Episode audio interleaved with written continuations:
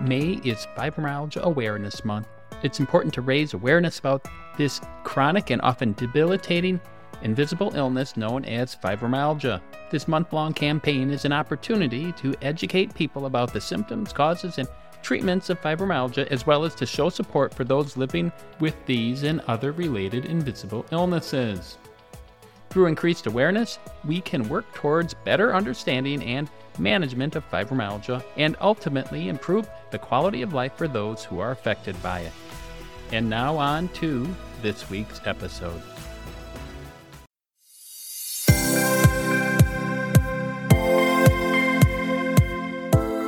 What is different about sleep in those with fibromyalgia? If you are like many with fibromyalgia, you may wonder, why don't I sleep well?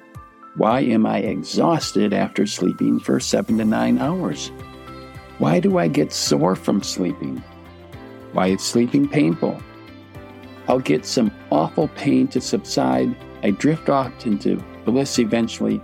But then, when I wake up from sleep, I'm wincing from horrible pain before my eyes are even open. How am I in more pain than when I went to sleep? For those of you who are meeting me for the first time, my name is Dr. Michael Lenz. I am a pediatrician, an internal medicine doctor, which is a doctor for adults, as well as a lifestyle medicine physician. I have been a doctor for over 26 years. I try to blend the best of lifestyle medicine and medical management using an evidence based approach. Fibromyalgia is complex and for too long has been ignored as a real problem deserving of honest answers and practical solutions for real people struggling with pain, exhaustive fatigue, and debilitating brain fog. I am passionate about those struggling with this often invisible and frustrating condition.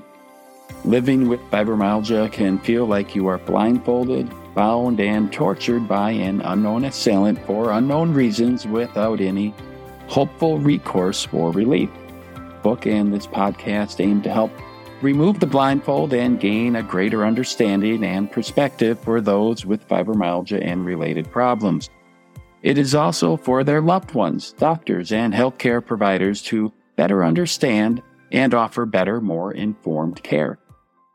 Today, we continue to look at sleep and fibromyalgia, including what sleep looks like in sleep studies of those with fibromyalgia and how fibromyalgia can be artificially turned on through experimental sleep interventions. If you are like many with fibromyalgia, you may wonder why don't I sleep well? How do I get a night of restful restorative sleep? Before we begin, just a quick reminder that this podcast and the book are for educational purposes only. All your signs, symptoms, and medical care should be discussed with your own physician. Consider this important question which comes first, pain or sleep problem? Sleep and fibromyalgia are obviously related, but which comes first, pain or sleep problem, is an important question. Studies have shown sleep problems precede pain. There are multiple ways sleep and fibromyalgia are connected. Poor sleep, though, has been shown to cause the fibromyalgia symptoms. Studies have shown that a few nights of disrupted sleep or even one night of sleep deprivation will cause heightened pain sensitivity the next day. Longitudinal cohort studies where they looked at those with fibromyalgia, chronic pain, and sleep problems over a long period doing basic subjective assessments of sleep and pain support a relationship between sleep disturbance and pain report. Good sleep means less pain, and those with less pain and fatigue report good sleep. Studies have convincingly demonstrated that insomnia symptoms significantly increase the risk of developing future chronic pain disorders in previously pain-free individuals. Existing pain, however, is not a strong predictor of insomnia. Sleep disturbance is a stronger predictor of future pain than the pain of sleep disturbance. In sleep, problems precede fibromyalgia symptoms. Just had a patient recently who had a history of sleep problems. We talked about last week Restless leg syndrome. He had growing pains as a kid. It wasn't until later, going into early high school, that when there was an injury, the pain then developed into diffuse body pain and the diagnosis of fibromyalgia was made. Unfortunately, this was not until he had been suffering for about three years. What is different about sleep in those with fibromyalgia? Unrefreshing sleep occurs in about 70 to 90% of those with fibro. When monitored in a sleep lab, what does sleep look like in those with fibromyalgia? The complaints of sleep disturbances correlate with polysomnographic features showing clear abnormalities in sleep continuity and architecture. Sleep recording abnormalities have been shown by reduced sleep efficiency with increased awakenings, a reduced amount of slow wave sleep, and abnormal alpha wave intrusion in non-rapid eye movement sleep, termed alpha delta sleep. These findings also were confirmed by something called spectral analysis of sleep, which showed an increased EEG power density in the higher frequency band and a reduced EEG power density in the lower frequency bands. Other sleep abnormalities included a high frequency of arousals and a alpha K complex, indicators of fragmented sleep. The fibromyalgia symptoms relate to non-restorative sleep associated with alpha EEG abnormalities. However, this abnormal alpha EEG sleep is not specific for fibromyalgia and has been observed in normal controls during stage four sleep deprivation. We will take a deeper dive into this in a little bit. A deeper dive into these alpha sleep patterns has shown non-REM sleep with three distinct patterns of alpha sleep activity. The first is phasic alpha, where there are alpha waves simultaneous with delta wave activity and occurs in about 50% of patients. Tonic alpha, which is continuous through non-REM sleep, it occurs in 20% of patients and low activity in the alpha range in the remaining 30% of patients. The low alpha activity was also observed by 84% of control subjects. All fibromyalgia patients who displayed the phasic alpha sleep, that's the alpha sleep with the delta waves, reported worsening pain after sleep. Did you hear that? Everybody who had the phasic alpha delta sleep reported worsening pain after sleep. This compared with 50% of the patients with low alpha activity who reported pain, and 25% with the tonic alpha activity who reported pain. Post sleep increase in the number of tender points occurred in 90% of patients with the phasic alpha activity. And tender points are areas where if you apply pressure, report pain out of proportion to the amount of pain that a normal person would feel. 42% of patients with the low alpha activity reported increased tender points and 25% with the tonic alpha activity increased and 25% with tonic alpha activity showed increased tender points. All patients with phasic alpha activity had reported self ratings of poor sleep. 58% of patients with low alpha activity and 12.5% of those with tonic alpha activity reported poor sleep.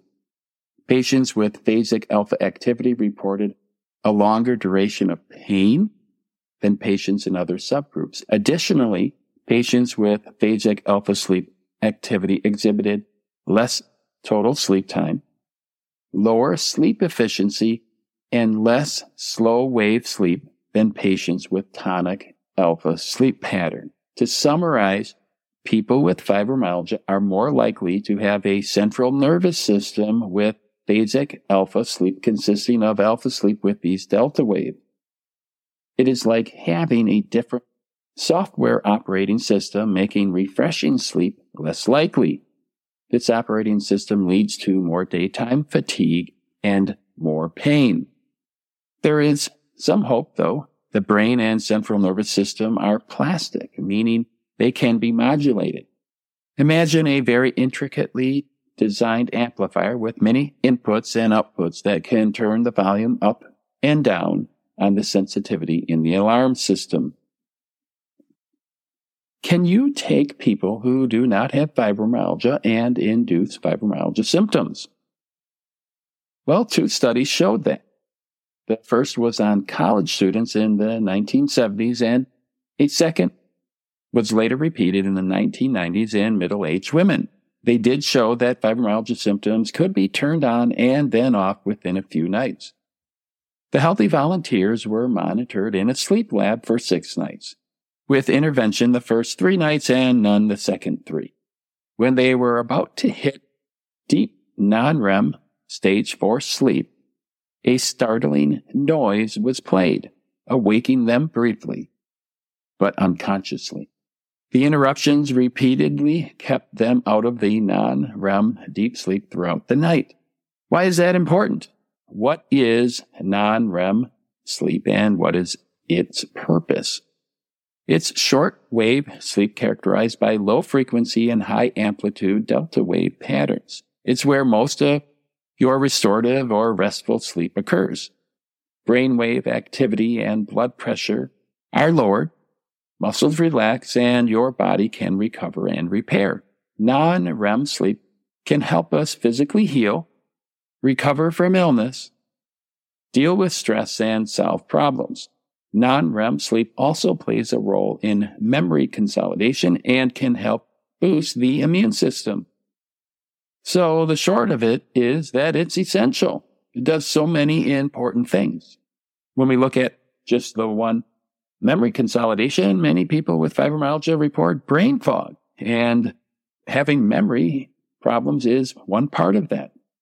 What symptoms developed in the subjects in these studies who had deprivation of non-REM sleep? The subjects observed aching or stiffness in the shoulders, lower limbs, neck, and upper back. This should sound familiar to you if you have fibromyalgia or if you have a loved one with fibromyalgia or if you care for people who have fibromyalgia all described overwhelming physical tiredness, heaviness, or sluggish to the point of experiencing difficulty waking or even standing up. Some related loss of appetite and transient nausea and diarrhea. During the recovery period, the regional symptoms tended to subside or disappear. This difficulty with standing, or walking, lightheadedness that may occur is likely familiar to those listeners of the podcast who have been diagnosed with POTS syndrome. Many people feel that POTS syndrome really falls under the umbrella of fibromyalgia and related problems due to the major overlap of symptoms. After the three nights of intervention, those subjects in the study had their tiredness disappear and they felt hungry again. All subjects exhibited bursts of an alpha like rhythm intermingled with the delta frequency in response to noise stimuli during the stage four sleep deprivation. These sleep rhythms are similar to the alpha frequency during the non-sleep found in fibromyalgia patients as we, the authors of the study feel that abnormal sleep patterns may reflect a hypervigilant arousal state. I think a huge part of fibromyalgia is that hyperarousal of the central nervous system, that autonomic nervous system as well, where normal stimuli is interpreted out of proportion to actual physical damage, if any, that is going on with the body. How can you buffer the effects of noise disrupted sleep? Interestingly, those studied had led sedentary lives. Well, what happened if you had a study where you had people who were more physically active? That was done in a pilot study with people who were physically fit and accustomed to running two to seven miles a day. And what did they find? Those who were more physically active every day did not develop pain symptoms after the stage four sleep deprivation. Changes in dolorimeter scores did not worsen while undergoing the stage 4 sleep deprivation experiments in those who exercise at moderate to high activity levels. For those of you who don't know what a dolorimeter is, it's an instrument used in research to study dolorimetry has been defined as the measurement of pain sensitivity or pain intensity. One of the categories of medications to treat fibromyalgia includes gabapentinoids. Gabapentin enhances slow wave sleep. It also improves sleep quality by elevating sleep efficiency and decreasing spontaneous arousal. The results suggest that the gabapentinoids may be beneficial in treating fibromyalgia. Maimonides, a physician in Spain from the 12th century, observed the potential for musculoskeletal symptoms in sedentary persons. He said, if one leads a sedentary life and does not take exercise, neglects the calls of nature, or is constipated, even if he eats wholesome food and takes care of himself in accordance with medical rules, he will, throughout his life, be subject to aches and pains, and his strength will fail him. One of the ways exercise has an impact is through modulation of the volume control of the central nervous system involved in pain amplification. Consistent, regular exercise turns down this pain sensitivity. It also appears to improve sleep and tolerance of sleep disruption. For those of you who are listening, your fibromyalgia may be at such a severe level you may only be getting 500 steps a day. It's just enough to do activities of daily living is exhausting. And it may seem unrealistic to increase your exercise to very high levels. As I talk about in the book, pacing yourself and having a goal of gradually increasing your steps over time. Maybe each week increase your steps by 10%. So if you're getting 500 this week every day, then next week go for 550 steps. Teresa, a patient of mine who I interviewed on some early podcast episodes, was able to put her fibromyalgia into recovery. And when she started, she was only getting 500 steps. She could barely walk down the hallway into my exam room. So if you haven't had a chance to hear her recovery story, I highly encourage you to do that. Listen to all four parts as she shares her story. If you feel that gabapentinoids may be helpful and you have not been using them, make sure you bring that up with your doctor at your next visit. Also, some important notes about the gabapentinoids are that if you are already on a benzodiazepine, or if you are on a opioid medication, these can cause some significant decrease in arousal and actually cause respiratory suppression. And there is a real, but very rare and small risk of actually death if you're taking these in combination with benzodiazepines and with opioids. So, especially if these are at high doses. So make sure that if you are on those, you have to be very vigilant about talking about these medications with your own individual physician. So what have you learned today? Well, I hope some key take home points is that there are clear differences in sleep in those who have fibromyalgia. So what have you learned today? Well, I hope some key take home points are that there are clear differences in sleep in those who have fibromyalgia. Now, you may have a very good question that goes to a deeper level. Well, why, if I have fibromyalgia, do I have this alpha delta sleep? Why do I have these sleep disruptions? The reasons are not completely understood. However, several studies have found abnormal brain metabolism of substances such as serotonin and dopamine pain, poor sleep quality, and anxiety may contribute to the clinical picture. Several factors such as psychological, environmental, genetics, altered serotonin and dopamine levels, altered sleep physiology are all involved in the pathogenesis of fibromyalgia. We will talk more about ADHD and anxiety and how they have an impact on sleep. Stay tuned for that in the upcoming weeks. I really appreciate that you have taken time to listen to the podcast today. You may be doing the laundry, going for a walk, traveling to work or school, and I really appreciate any feedback you have for me. I'd love to hear from you. You can email me at drmichaellenz at gmail.com. Also, one of the biggest compliments you can give is by rating, leaving a five star review, and sharing with others. Also, please hit the like or follow button. That way, more people who are struggling with fibromyalgia, as well as family and loved ones, as well as doctors, can grow in their understanding of fibromyalgia and related problems. Until next week, go Team Fibro.